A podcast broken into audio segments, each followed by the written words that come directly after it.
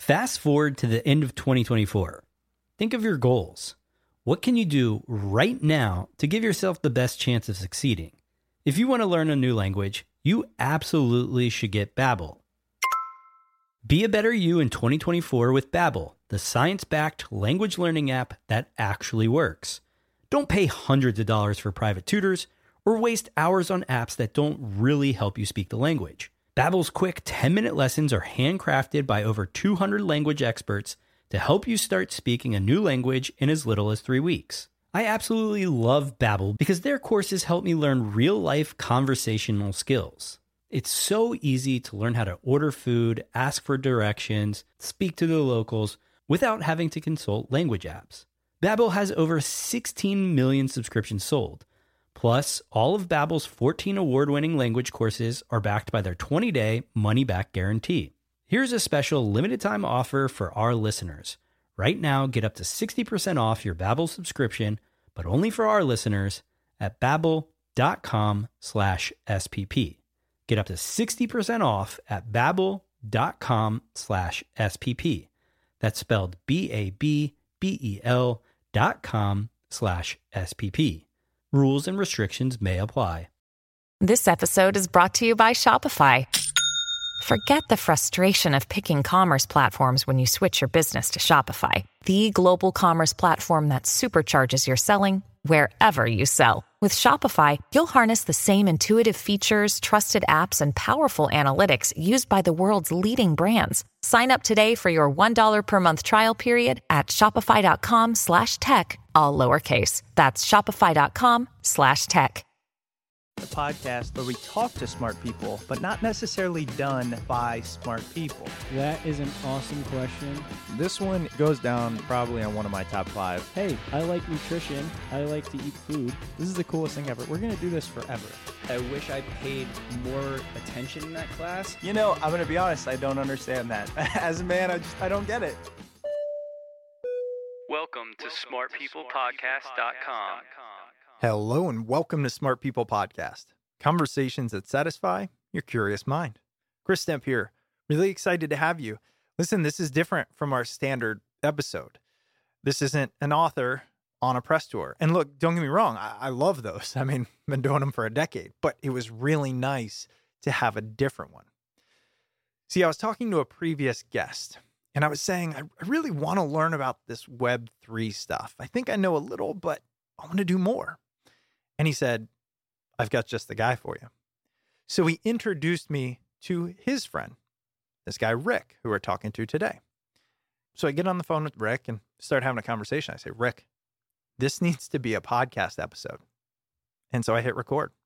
My point is, it's a little more conversational. And yes, I edited out some of my ignorant musings and ramblings, a couple of spaces, maybe a couple extra swear words than normal. But this is just me and Rick talking about what the future looks like as it relates to money, the internet, social. So if you have wondered about things like Web3, NFTs, cryptocurrency, blockchain, I think you'll enjoy this one.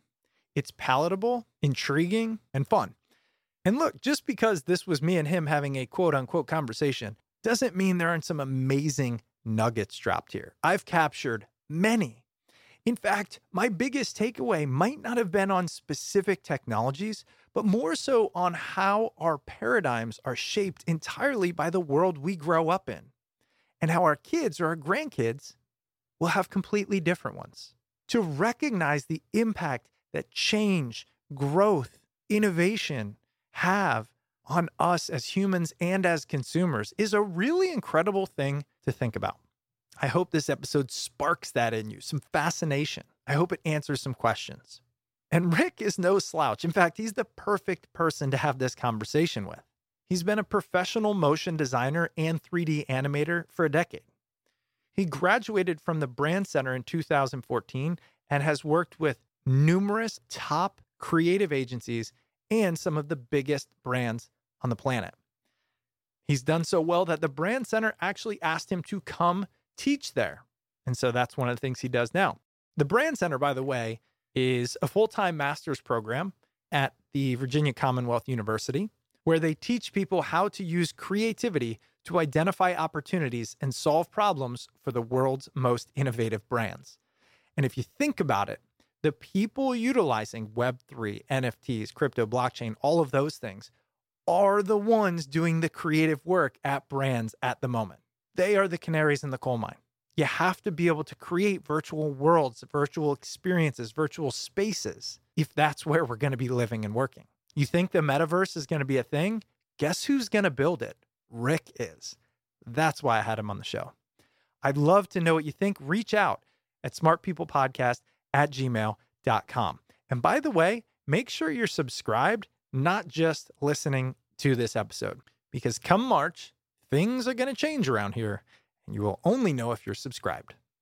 Thanks for being here. Hope you enjoy this. Hope you learned something. Here's my conversation with Rick Plautz. Enjoy.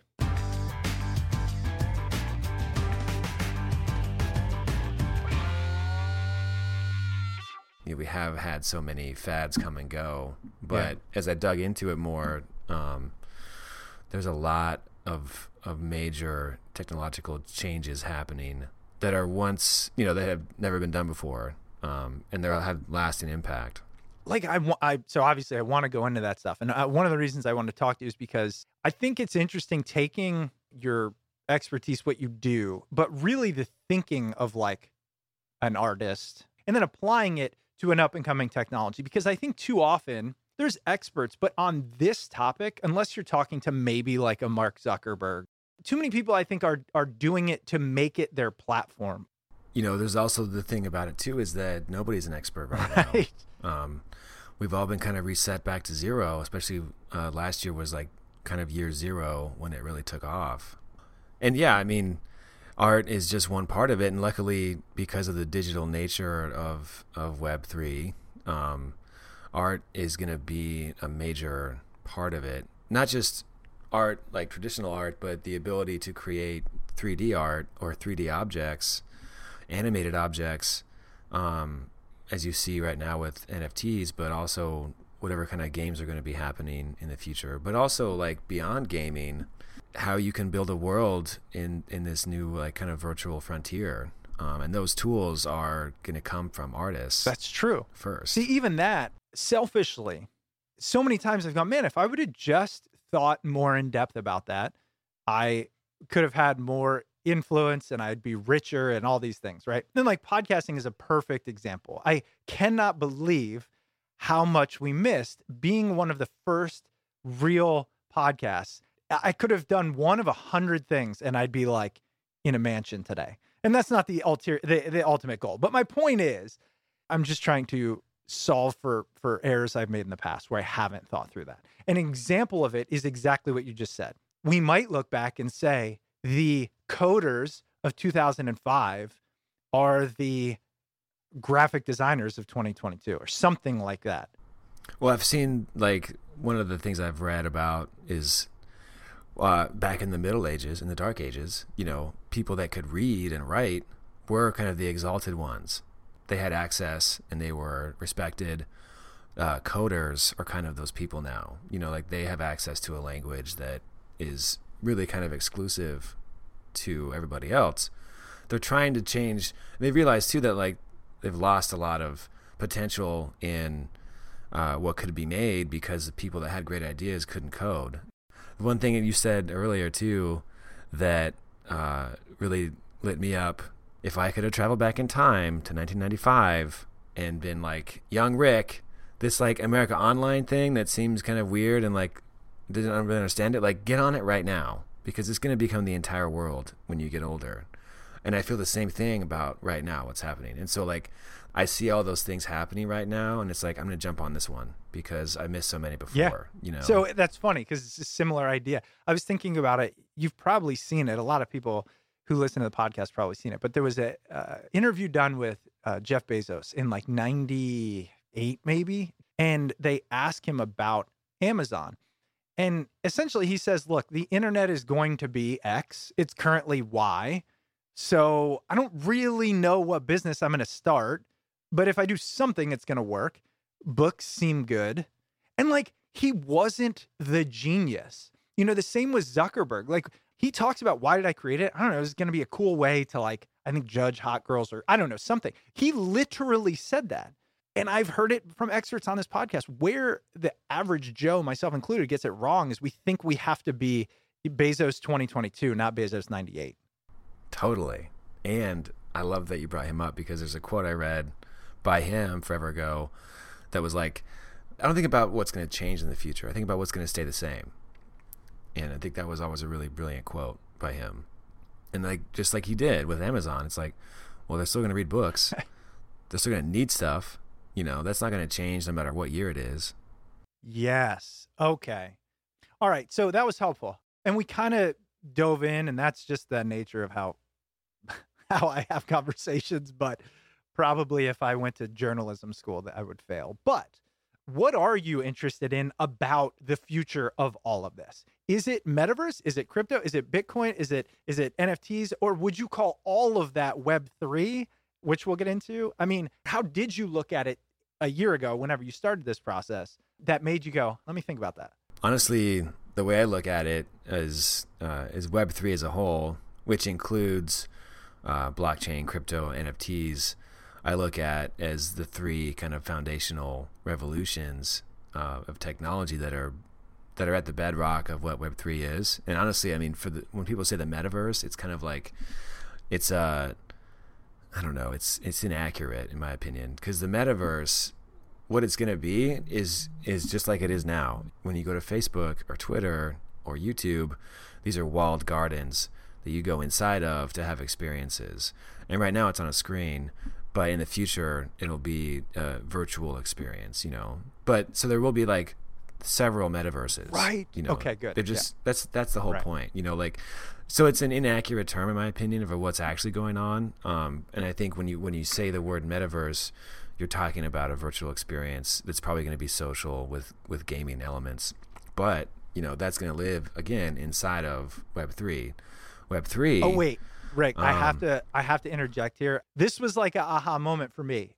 Could we say the metaverse today is the equivalent of if you went back to 2002ish and said social media?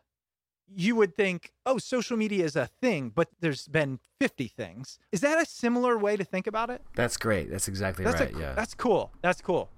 That's helpful awesome. because you, you know what I mean? Because like looking back now, y- you'd be like, what do you mean they didn't know what social media meant? It means all these things, whether it be the failed ones like a MySpace or the ones taking off like a TikTok. But back then, if you could say the world will be social, we will do social online. It's like, oh, so it's this ubiquitous place, and it's not, and that's helpful. Yeah, exactly. That's exactly right. That's a good way to put it because I hadn't thought of it that way either.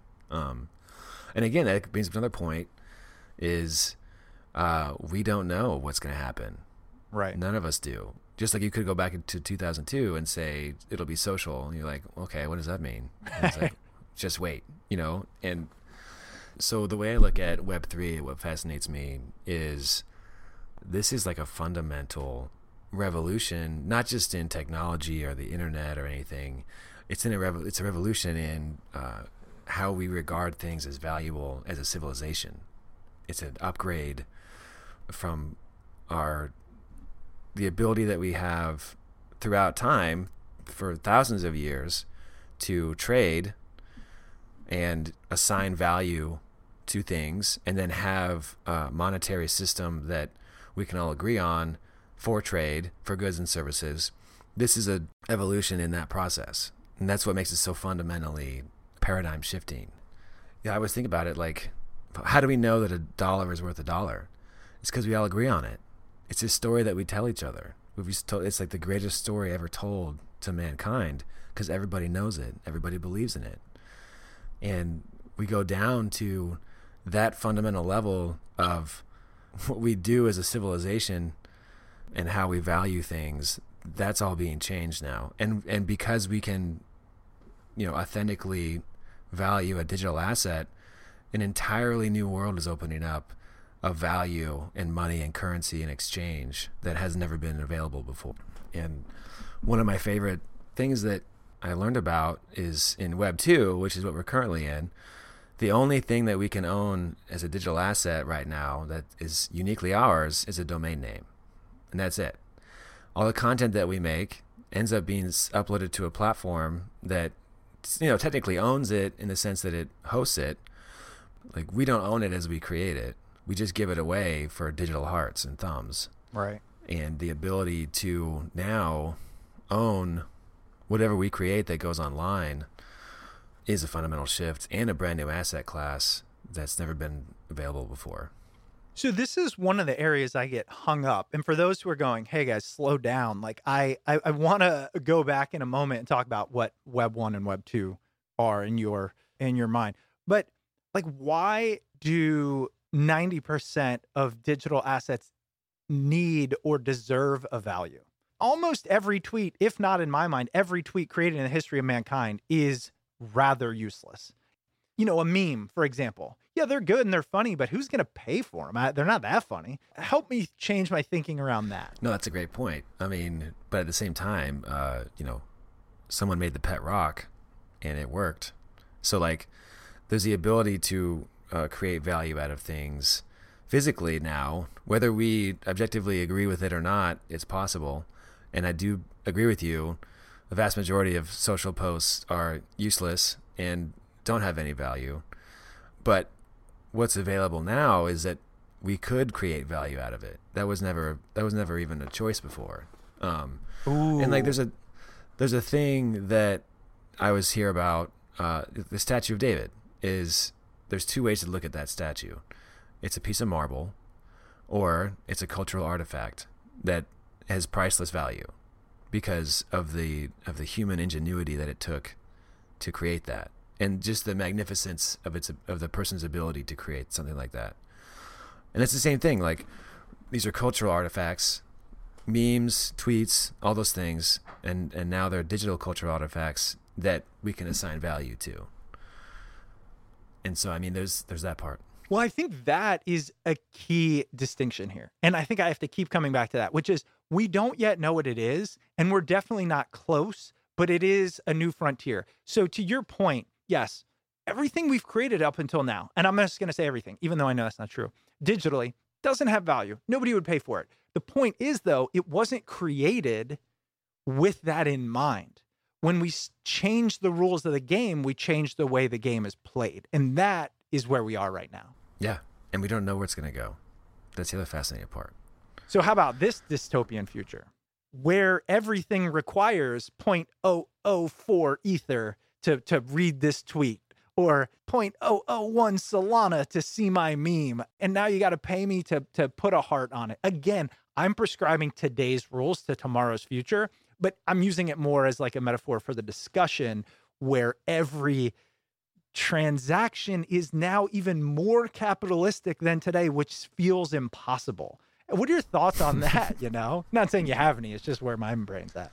No, I love it. I mean, that's well, okay. So th- I think to answer that, we can go back to the Web one, Cool. two, three timeline. So, and very generally, Web one was the very first beginning. So it was basically made by coders fo- for coders, and they were just web pages, mostly text. You couldn't create anything unless you knew HTML, you know. Um, and it was mostly like a thought experiment in a way. It was like, hey, we can do this. Like, what can we do with it? It was so I can make a web page and then I can send it to you, you know. But it was that first initial kind of adventure into the internet that was the ability to share things digitally, whether it was hard to create or not. Um, and it was all very decentralized. The point of Web One was like the internet in general was initially like a DoD experiment of of creating different nodes of servers around the country in case there was some kind of war that knocked out a central place for information and communication. So the internet came out of that idea that was like, well, it needs to be decentralized in case things get knocked out in certain places. So the the decentralized nature of Web one was was like a defining feature. I thought it was And Al Gore, by the way.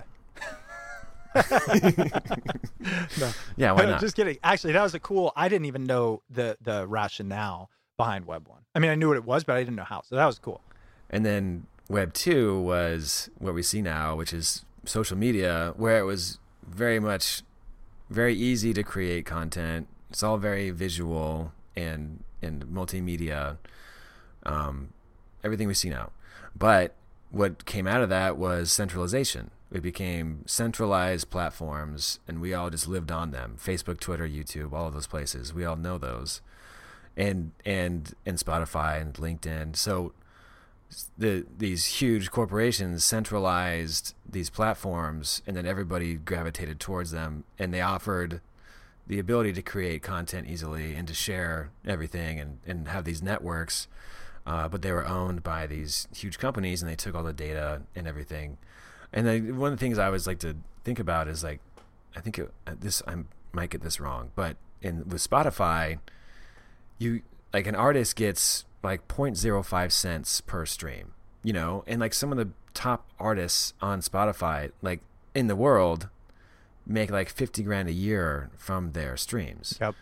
And, you know, that's a major reaction in Web3 what's happening right now is like these platforms are hosting the content and making all the money off the content when the artists and the creators get like a little tiny penny out of it.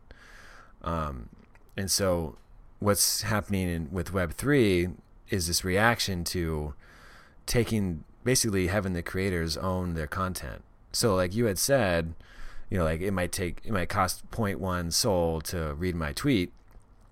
I don't know if that's really going to be the case, but the point of all of this is to give the creators back their power and their value in the things that they make and take it away from the platforms.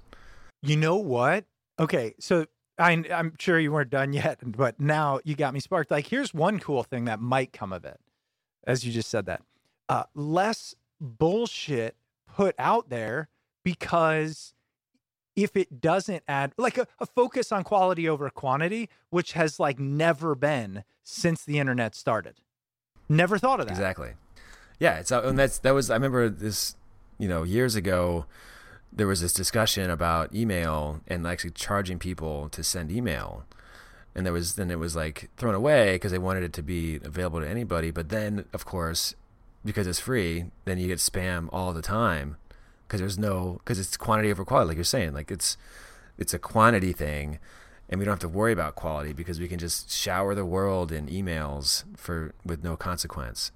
And i think you're right like that could be a really good example of what is possible. You know, and again we don't know what's going to happen. I mean, those and the idea and like i still can't wrap my head around the idea that like well if i want to listen to an artist but i want to make sure that they get paid for their work am i got to pay every time i play it like is there no more Spotify like where I can go and see other related music to my favorite stuff?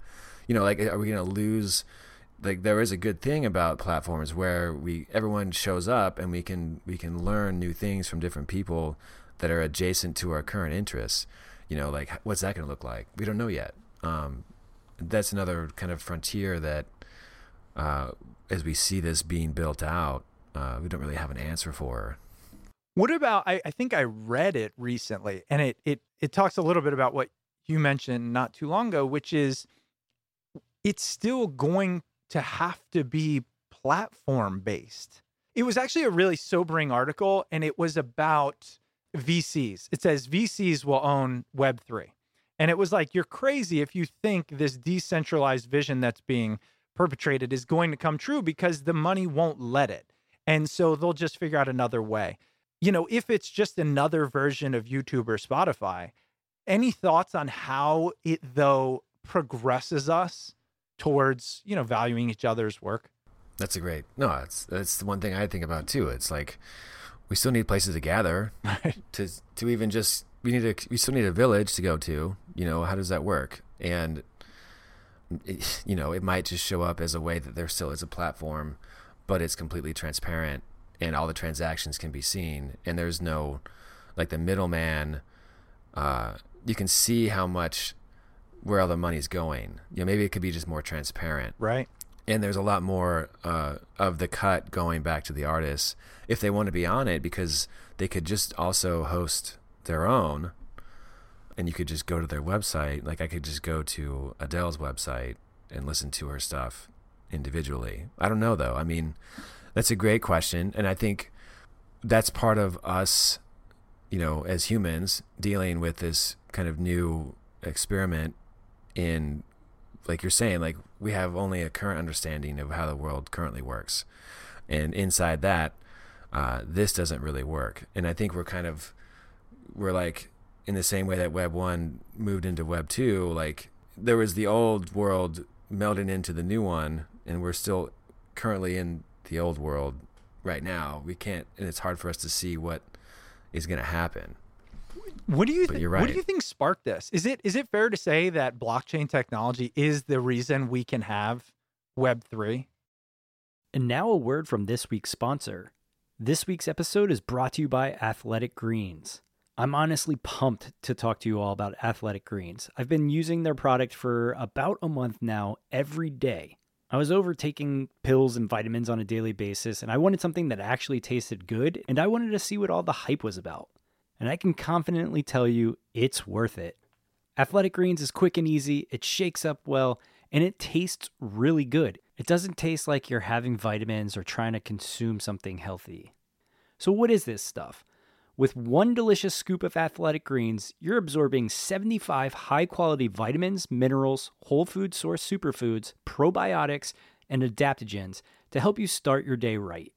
This special blend of ingredients supports your gut health, your nervous system, your immune system, your energy, recovery, focus, and aging. All the things.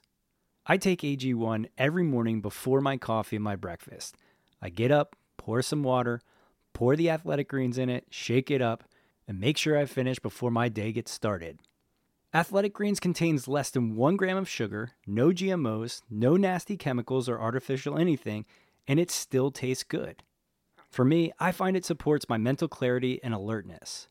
You've got to check out Athletic Greens. They have over 7,000 five star reviews, and it costs you less than $3 a day. You're investing in your health, and it's cheaper than your cold brew habit. Right now, it's time to reclaim your health and arm your immune system with convenient daily nutrition, especially heading into the flu and cold season. It's just one scoop in a cup of water every day. That's it. No need for a million different pills and supplements to look out for your health. To make it easy, Athletic Greens is going to give you a free one year supply of immune supporting vitamin D and five free travel packs with your first purchase. All you have to do is visit athleticgreens.com slash smart. Again, that's athleticgreens.com slash smart to take ownership over your health and pick up the ultimate daily nutritional insurance. One more time, that's athleticgreens.com slash smart. And now back to the episode. Yeah, I think so because um, crypto came out of blockchain, and crypto, or Bitcoin specifically, was a reaction to um, Federal Reserve banks having the the levers over entire countries or even entire economies that spread the world. It was a reaction to we need to have a different way to establish value that that is beyond the kind of physical gold standard or other ways that uh, you know federal banks um, control economies. And so it was a reaction to, and, and we can see it happening right now with it's just inflation and everything in the country going on. We need a better option uh, for value and, and for currency and for money. I want to go back to that idea of money and currency because I think, and I want you also to guide it to like where you find is most interesting. So you just take it where you want. But uh, even as we talk about Web three, but you said something earlier that's really stuck with me. This idea of the greatest story the world has ever been told. I think that most people listening understand the concept of like money is only as good as what we make it. I, I think that that maybe five years ago, not so much, or 10 years ago, but like it's been perpetrated. What I hadn't thought of though is the fact that we don't even have to intentionally tell people that without, and it'll still permeate every nook and cranny of society. And what I mean is like, I've got a six year old and a three year old. My six year old's getting a sense, my three year old has no idea. But I have not once sat out to like really try to help them understand what money means. But they will, and they have to, and they will take it as gospel until they're old enough, probably somewhere around 18 to 30, whatever, to say, like, oh, this is just a This is the same as like a wampum, right? It's just a way for us to say, like, I gave you a chicken and you know how to make drumsticks, right? Like, you, you know what I'm saying? So I like it because if, if we think about, uh, I've interviewed somebody a long time ago that talked about what makes us different and at the top of the food chains. And one of the things is the ability to transmit information through language. A lot of people know that. So we tell stories and that's how we, but think about money. Like, holy shit, I understand the reason for it, but the fact that everybody for thousands of years understands the meaning and it doesn't even have to go discussed is insanity. That was just a rant there, Yes. but like I just like your narrative of greatest story ever told.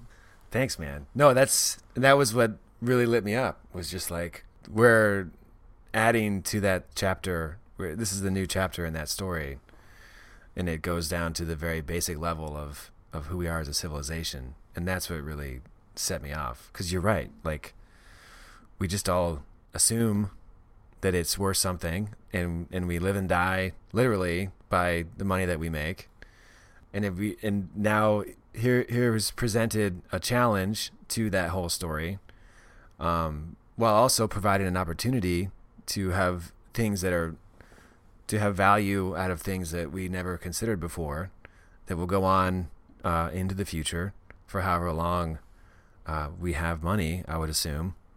That's the stuff that really really interests me. Um, metaverse is just like a small subset of all of that because again it's going to change everything that we that that money touches which is everything. And it's almost like because we are able to value a new asset class and these new things that we can just imagine up uh, out of nothing and provide and assign a value to them. And then people can argue over it and trade over it and then and then sell it and buy it. And like what is what are we doing here as humans? And why do we fight so hard over over resources and money for so long if we can just make it up like we are Instead of being granular about like let's say digital assets or anything like that, if we zoom out eh, eh, based off what you just said, right? Money touches everything and we can assign value differently going forward. What are the implications of that on like a macro level in your mind? i'm looking at this optimistically that uh, this is a very valuable opportunity to seriously address wealth inequality in the world. It's possible because there's there's kind of a brand new economy developing in front of our eyes to rewrite the rules from the beginning to make it fair and more equal. That's my hope, you know, the ability to say you wanted to raise funds for some kind of community project, you could now do it uh, online, not just by asking for people for money on like a Kickstarter, but it could actually be a token that appreciates in value over time and can be traded on an exchange. And then that token can be used for other community projects. Um, I don't know. I mean, those those things right there is really where I I don't know. I just think that's really fascinating. We have a chance right now, as this new economy happens in front of us, to uh, to include people that have been discluded for so long. Man, it's so funny. This conversation, more than many I've ever had, is taking me on a roller coaster of emotions. Let me explain what just happened in about one minute of my brain. As you were explaining that, I'm like, I get it. And here's what I mean. I think a lot of the problems uh, with this country and then can be a symptom for the world. So let's just say that are political. I just, I am amazed at our inability to think holistically, long term, empathetically, decently about a lot of things. And it's driven by politics. And what are politics? It's just people's opinions, and we need those, and those will never go away. But what muddies the waters is money. Like it just does. Because to your point, money is does touch every facet, right? Okay, so imagine this. Imagine we remove the centralized ability to print money. You remove it. So like you want roads built, you can't just print money and pay people. It has to come from somewhere. Now we have to make different decisions because if that capacity or ability is owned by everyone, not a group, then you, you can't do that. You have to you have to come up with a new pitch for how we're going to build roads or take fundraising for presidential campaigns, which is totally wrong right now. Like it is categorically broken. And I think everybody knows it, but nobody can really do anything about it. So then I got really excited. But then I said this in my head, which is, well, the rich people are just going to buy all the tokens. The tokens will lead to power. It's the same process, just a different master. And now I'm back to where I am initially. No, I think you. I mean, yeah. I'm, I'm not saying you have the try- answers. This is a discussion for obvious reasons, but And I feel the same way. It's you know, and just like you had said earlier, with uh, VCs are going to own Web three. I don't entirely believe that, just because I think, uh, again, the power is going to come from the creators of wh- whatever this is, and just like Gordon Gekko and Wall Street, you know, he said, "We create nothing; we just own things." You know, again, this is me being optimistic. Sure. I guess is artist in me, but I it's always been the creators that have made the world change and there hasn't been a way to really pay them what they can do and this and well that's not true but now because so much of what is made is made digitally. Now there's a way for that to happen.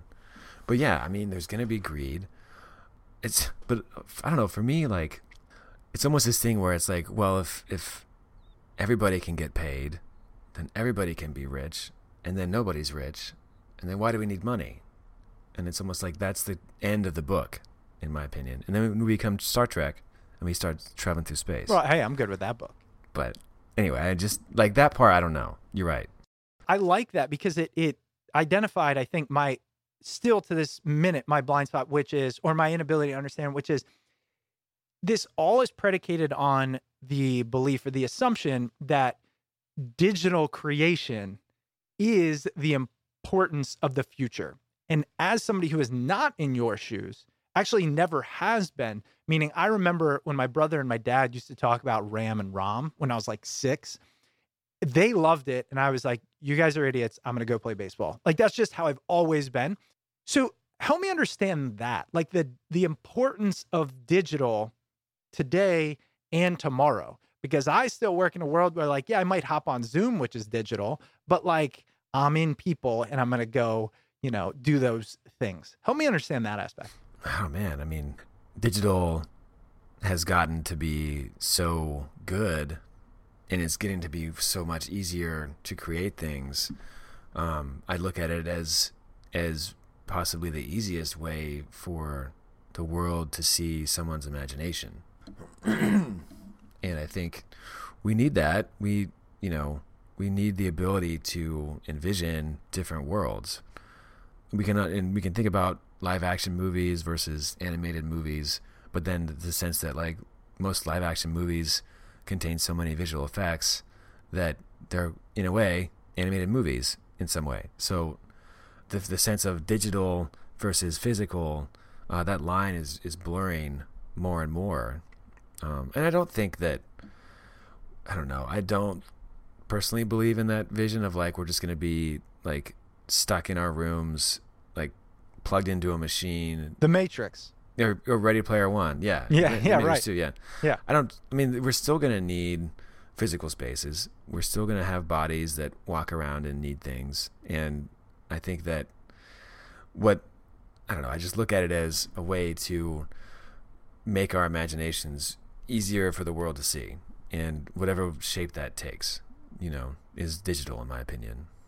Whoa make our imagination easier for the world to see that's a i just i just found a uh, a clip that's going on tiktok no worries there just uh no i mean it's it's it's a really trippy way to put it i can hear the artist in you coming out thanks but in a good way. How are you viewing crypto at the, at this exact moment, right? Because, well, let me rephrase. I'll probably edit this out of the conversation, but like, I can't stand when people like Gary Vaynerchuk, this is NFTs, come out and say, "I promise you, right now, NFTs will be the way of the future." It's like, no shit, dude. Like, uh, y- you can't say that in 1998, the internet will be the way of the future, and then in 2020 be like, "See, I told you so," because that doesn't help. Like, yes, we all know but that's so macro. So today, how do you view something like crypto?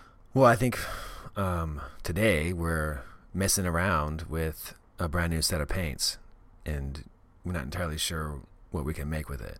Um, so there's going to be a lot of mistakes, a lot of cash grabs, things like that. But crypto in general, um, it's it is just another uh, currency class now. Um, and the thing about crypto is a lot more of it right now is conceptual, but there's real value to it. So that part is really fascinating to me.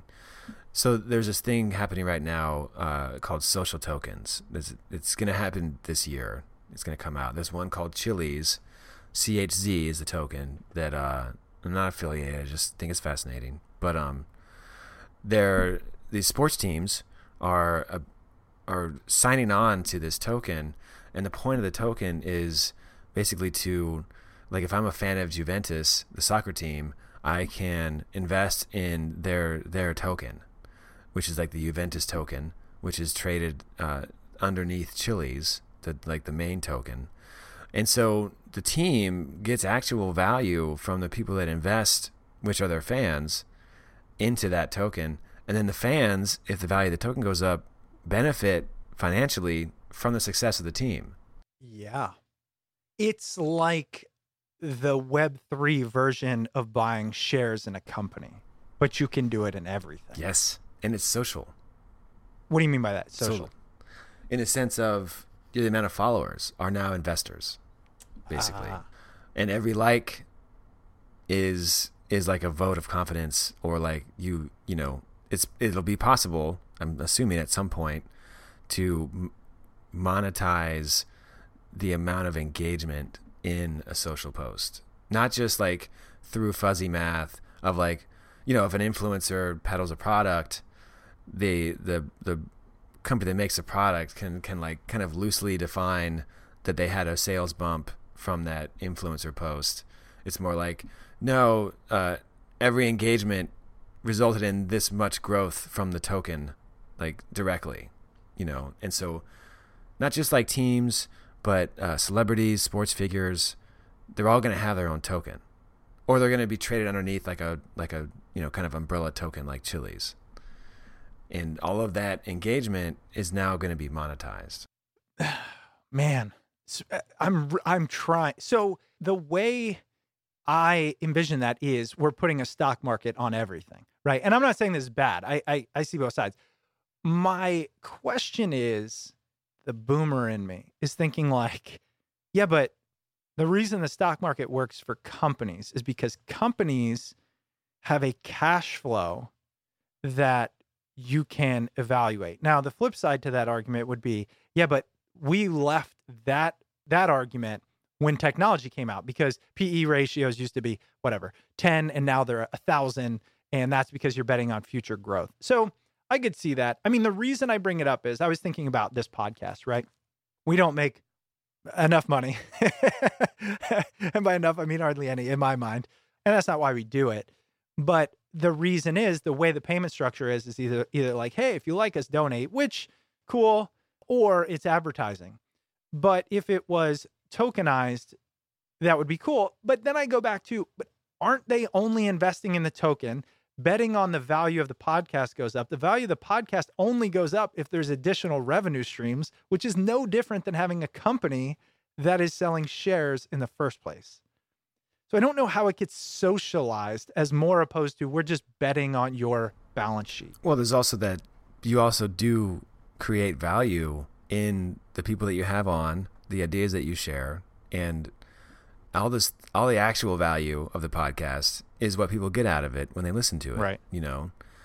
And that is only like it's a tangential benefit almost monetarily because the advertisers come to you because that because of the audience you have. But the actual audience doesn't really care about the ads. They care about what you provide. And so like if you could tokenize what you actually provide as opposed to living off of advertisers' money, like there's another revenue stream there of the actual value that you create. So how I think this is really important. And again, like please know, as we stated at the beginning, I'm not expecting you to have answers. This is this is more a conversation I'm going to state at the beginning. How does that differ in your mind from saying, if you like us enough, give us money? Just because most people don't do that. Right. No, I know. It's not what you're saying. It's my interpretation. That's why I'm hoping to clarify. It sounds like it's like our value is the art we put into the world. We have a token that symbolizes that art. Invest in our token. And that's where it's that's where the understanding stops for me. No, I think, uh, you know, I mean, and again, this is all conceptual, course. but totally. Yeah. the ability, because I think the way it could work is there would be a like a like a podcast token, not just like just for your podcast by itself, but it's almost like uh, there is a general token that you invest in that your listeners invest in and it, it incorporates all the others all these podcasts that people believe in. And as listeners invest in that token and the podcasts create value that is now a, a tradable asset that can go on an exchange and become appreciate or depreciate in value it's almost like a commodity like we're commoditizing the actual value of things in a, in a digital world Whereas before, like trying to assess a value of how valuable a podcast would be is kind of a guessing game, you know. And it could be beneficial for a lot of people to for have it to be a guessing game. But there's also the possibility that you can now add a add a, a real world financial value uh, to things that, that didn't exist before. And your followers can become investors in that success uh, much easier because you wouldn't you had to become a public company and sell stocks See, to actually do that. And that that part makes a lot of sense. Hey, smart people, quick break in the conversation with Rick. And I have a question for you. Have you thought about taking CBD? Have you heard the benefits as it relates to stress, sleep, pain, things of that nature? The answer has to be yes. Again, unless you're living under a rock. I do a lot of research when looking at brands. I take pride in the products that go in my body. And I mentioned it on the podcast, but Tonic Vibe CBD is legit. One of my favorites, I told you, it's called the OG Tonic. It combines CBD, ashwagandha, and black seed oil. Now, Google those three ingredients separately and tell me what you think of them. There's a lot of CBD products out there. I've told you, this all starts with a certified organic, family owned craft hemp farm. That's where they make it. They have the whole process under that same roof. They put it into these proprietary blends with some incredible results. You will get 20% off your order and free shipping if you head to tonicvibes.com slash smart people. 20% off and free shipping for one of the cleanest CBD products in existence. tonicvibes.com slash smart people. Let's get back to the show. An easier easier access to supporting the things that you believe in and also the potential of getting a return on that. Where it diverges for me is the success of that token is still predicated on the financial success of the business. It's kind of like a Ponzi scheme to an extent. And and that's where I get caught up because people could say, but isn't money? We're only believing in it in the way that somebody else is going to believe in it. Because like now you have me thinking I want to create a, a podcast token, like legitimately, right? And so as a thought experiment, if we walk through that, talk that through with me. Imagine how that might work. I'm a podcast enthusiast or a podcaster where does the token play a role that benefits like all parties? So here's what I was thinking about. So say we have all this set up. So I'm an investor in the podcast token and and you are part of that umbrella of podcast inside the token.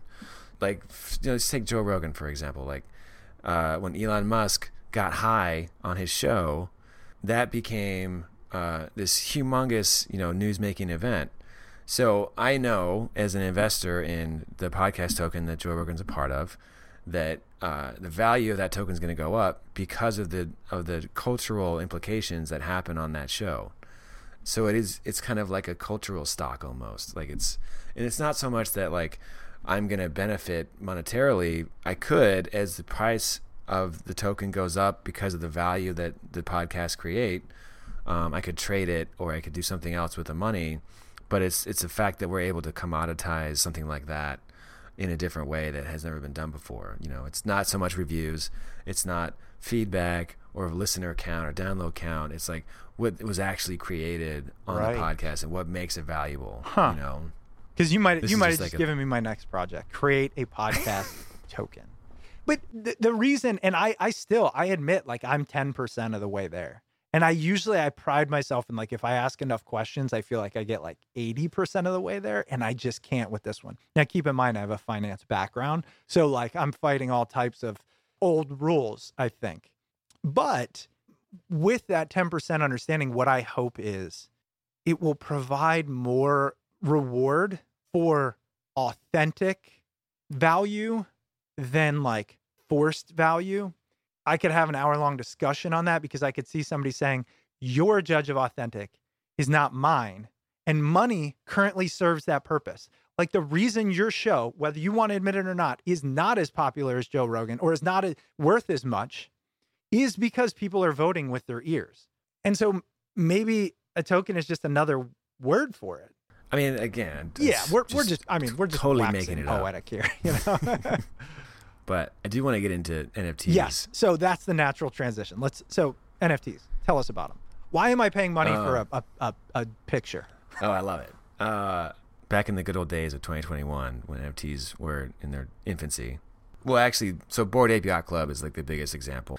Those were actually made in 2017, and so it took four years for it to mature to the point where it became the, such a huge deal.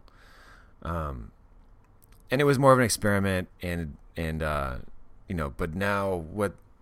So it started with JPEGs, um, and uh, the big movement right now, which is kind of annoys me, is like profile picture collections. So it's like such a huge flex to change your Twitter profile picture to a Bored Ape Yacht Club. Ah, So that's where you see them everywhere. Crypto punks, Yacht Club. Now there's thousands of different profile picture projects, and and like some of them are cool, um, but it is really art right now. If if you're an art collector and if you like the art, you can invest in the art, you know, and that's really cool. Um, and then you can also because it's a it's a unique digital asset, you can let it appreciate, you can sell it, you know, all those things. But what's happening now, since that happened with Bored Ape Yacht Club, they actually last year at some point rented an actual yacht, the people that created the whole collection, and then everyone was invited that owned a Bored Ape Yacht Club image, and that was their ticket to get into the yacht. So you had to prove ownership because you could with your phone that you were a holder of a of a Bored Ape Yacht Club, and that was your ticket into the to the party. So so quite literally, you were admitted into an exclusive club uh, in in person. But what that opened the door into was okay. Now that we can authenticate ownership uh, of one person for one piece of art that we provide, uh, that allows us to create a community exclusively around those pieces of art. So so what started as a cool JPEG is now just the very beginning to an entire roadmap of community building uh, through the NFT. Um, and so there's another example that happened recently. Robert Mondavi, uh, the wine collection, the wine company, they uh, partnered with a ceramic Italian ceramic company to make these custom bottles, and then they partnered with another generative computer artist to create. I think it was like a thousand or five thousand pieces of unique art through code, uh, and they sold the pieces of art on OpenSea. But once you bought that piece of art, you got the bottle, and then you got a ticket to an event that's happening later on this year to celebrate this anniversary of Mondavi. You know, so so that's the really fascinating thing about NFTs that's happening right now is is the ticketed exclusive community operation that's going on. okay, Rick. Okay. Check this. NFTs are more useful than crypto, but crypto is the only or the most effective way to buy NFTs. Now, the whole coin argument makes sense. However, it only needs to be one coin. So, why I like what you're saying there is I'm, I'm again, just for sake of sanity, and because hey, if you listen to this podcast, you'd probably like us for some reason, right? Let's go back to why I couldn't understand the podcast coin, but instead I created a Smart People Podcast NFT, and it's a you know own uh, a clip of an audio, right? And like that's cool and all. I don't know, whatever. Maybe you just really like the clip, but that's not the point. The point is you found us in 2011, and we're much bigger now. And so when you supported us by buying an NFT in 2011, thank you. And you're also an early supporter and you also like finding value and you also went and shared it with your people. And so now it's bigger. And guess what? We're throwing a party where we're going to do a live event where Brene Brown and, and Rick Plautz are coming.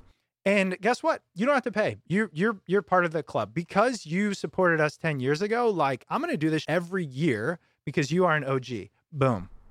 Like that's awesome. Exactly. That's what makes it great. And that's again just the beginning. So, do you think it's fair to say then that NFTs really are an example of why crypto can be useful? Yeah. No, it's it's onboarding millions of people into web3 because of their following the craze of NFTs. Yeah. It's a funny fact, a funny thing I've noticed. Like, so on the Robert Mondavi website, uh, they provide the checkout. You can buy the NFT on their website, um, and it's just with a credit card, like any any other digital transaction you would do normally, but it's three and a half grand, and flat. And then you go to OpenSea, where they actually are selling the the NFTs, and it's like a thousand bucks cheaper, but it's in Ethereum, and you have to so you have to know how to do everything. You have to have the wallet, you have to have the ether, like all that stuff to buy it on OpenSea for a thousand bucks cheaper, or you just pull your credit card out on the website and pay a flat rate. You know. Huh. And no one knows that, like, if you don't know anything about Web3 and crypto, but you like the Mondavi brand, you'll shell out the money and not have it be a problem. Like, it, there's no, it's just a typical expense, you know, like the same old way you would always do it. Um, and so, like, there's a lot of companies right now, Coinbase is doing it, where they're just basically making it super easy for you to buy NFTs the old-fashioned way, quote unquote. Um, but if you want to, if you if you're in the know, you can get it cheaper. That's just one example I saw that was really kind of fascinating. Like that's another way of people of onboarding people into this process. The OpenSea market is that a secondary market? Like, is that people reselling? Because why would they exist for cheaper on there? I understand the the the barriers to entry, but like, or is that Robert Mondavi saying, "Come to our website. It's three and a half, you know, thirty five hundred dollars." But you go to this place, uh, OpenSea, and it's it's twenty five hundred worth of Ether. No, that's that's where they're actually selling the NFTs. OpenSea is like the Ethereum marketplace for NFTs. So yeah. why do that? Why, why change the? Is it because they want people to come into Web three? So strange. Yeah, they well they want to be relevant into Web three, and they realize that uh, probably a lot of their audience doesn't understand the process because it is very clunky yeah, and kind of annoying. Yeah. They don't understand the process. They don't really care, but they like but they but they want to buy something, you know. And so it's almost like they're charging more for the convenience. Oh my god. Okay, this is funny. This is just to highlight like how hard change is. For some odd reason, my brain went, why would they offer it for 3500 in cash and then discount it for crypto, as opposed to my kids are probably going to go, why would they offer it for 2500 in crypto and then a thousand dollars more in cash? Like it's just the fact that we're based, I'm based in dollars and then go from there as opposed to being based in crypto and going up to dollars. That's just one tiny example of how this is such a hard conversation to have because of the paradigm shift and where we're currently grounded. Yeah, exactly. That's fascinating the way I see NFTs going in the future is uh, it's going to become our car titles, our mortgages, our health records. This is just the very beginning of what is possible with a, a digital asset that's cryptographically secured. We're just at the very beginning. Is that because everything's digitized and this is a way of securing digital information and providing ownership in a way that is secure. Very difficult to hack. Yeah. What do you think the implications of that are? The fact that most, I mean, look, if, if we all agree, and most people do at this point, thanks to Facebook, that like data is one of our most important assets, and that will be an NFT for, for better or worse. What are the implications of that? I mean, I think it's it's part of the overarching narrative that uh, we're taking our data back and owning it, as opposed to giving it away for free to large corporations to, to, to do whatever they want with. That's the hope. Uh, I don't know. You know, I mean, I hate to say this, and I don't want to live in a world that does this, but uh, maybe we'll be chipped one day, and the chips will have our data, and the data will be NFTs, and like much like we have our phones right now with our wallets, like our digital wallets that have the crypto in them, that also have the NFTs in them. That's kind of right now our our proof of identity on on Web three of the internet is what the NFTs are that we own, and I can see in the future there'll just a huge list of of NFTs of, of like our social security card, birth certificate, driver's license, and uh, they're all available on our phone. But then people could get chipped, and then you could just be a chip, and it's like I don't know, that scares me. But like the idea is, we can own our data in a central place that's digital, so it's way easy to do everything as opposed to using paper, um, and it's also secure. That's funny. When you were talking about like your social security card, for some reason, it jumped out to me that First of all, I love what you said there. I think it makes a lot of sense. And I could also imagine a world very soon, perhaps as soon as when my my kids are adults, but where the fact that we carried or we had to like show a social security card is not just laughable beyond comprehension. So think about it now like you go to get when you get a new job, bring three forms of identification. It totally makes sense now, of course. But the fact that those might be bits and bytes you'll never actually see a social security card. That's interesting. And secure. Right. And makes sense. And you're the only one that can own it. Okay, last question. How do I get rich off of this? oh man. Uh besides like creating a crappy JPEG NFT and like trying to hype the market up. Now from a more realistic perspective, what are opportunities? Oh man. Whew. I know it's a big one. I mean, building something is always going to be the best. But I think, just like what Bezos said, like look at the pain points of what people are going through right now, and there are a lot, and it's all very clunky. It's we're in the dial-up modem phase right now, so there's a ton of problems. So whatever you can create that makes it easier for people to do things with is always going to be the best option. Um, and there's a ton of problems right now. And I think honestly, Ethereum as a blockchain is not going to be the one going forward. It's the it's the one that worked, but uh, it's super inefficient, really energy intensive. Uh, it's not available. It's not able to do the things that we can do with it that we need to. There's plenty of other blockchains happening. Um, getting rich off of it. You know, I think honestly for you, it would be being a thought leader and a resource for people as they're learning to be on to come on board. I like where your head's at. Right, use what you have applied to the concepts we discussed to make that world more in line with your vision, whatever that vision is. And it's so so early still. Right.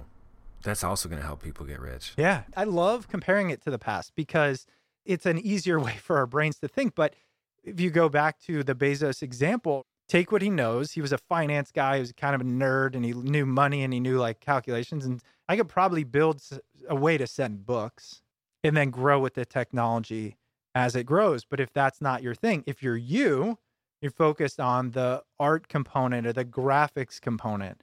If you're, I don't know, a, a teacher, you might think about how do I bring the human element to it, or who knows? I mean, and the point, I think my hope is it's uh, maybe this is just totally Pollyanna, but you know, the creators typically are not the ones to bastardize something new. They're the, they're the ones to actually do it for the right reasons, recognizing the world can be a better place. So how can we do it in a way that makes it a better place? I mean, this podcast, we've said it a million times. In no no realm of possibility did we start this with the single thought of creating a dollar. It, was genuinely going to be a, a loss for its entirety. Now, the fact that it's made some money and enough to cover expenses was a lucky accident. But point is, I'd like to think those tend to be some of the the, the coolest outcomes. And, and there's stuff to be said about that in Web3. All right. First of all, Rick, I really appreciate it. What's your plug? Everybody we talk to has books. Tell us about, uh, you know, sell us something, Rick, or else I won't feel right taking your time. Man, I just want to say thanks a ton for having me. Uh, it's been it's been awesome, and I, I you know honestly for me, I want to help people understand what's happening with Web three right now, and got my website. It's uh, rickplautz.com, and you can email me there. You can set up a time to talk. I just really want to help people understand, not just personally, but I, I think from my background with uh, the Brandcenter, just understand from a company perspective how you can position yourself in in what's coming in the next decade. Really, uh, I have Twitter on there, and uh, yeah, it's really just my website. And we'll link to that rickplautz.com. I think what you just highlighted is critical. So many people listening to this show acquire information to create, right? That's uh, one of the reasons anyone would want to learn everything about everything.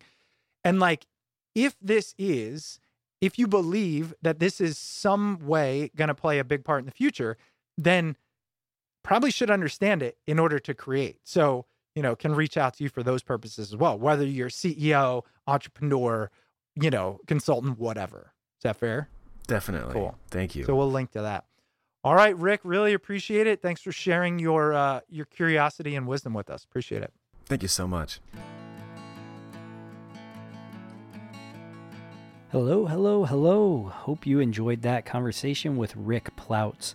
To find out more about Rick, you can head over to his website, rickplautz.com.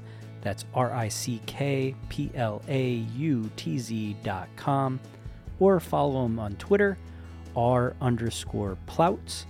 Again, that's R underscore P L A U T Z. Let's knock out the quick housekeeping items. If you'd ever like to reach out to the show, you can email us at smartpeoplepodcast at gmail.com or message us on Twitter at smartpeoplepod. And of course, if you want to stay up to date with all things Smart People Podcast, head over to the website smartpeoplepodcast.com and sign up for the newsletter. All right, that's it for us this week. Stay tuned because we've got a lot of great announcements coming up. And of course, we have more amazing interviews. So we'll see you all next episode.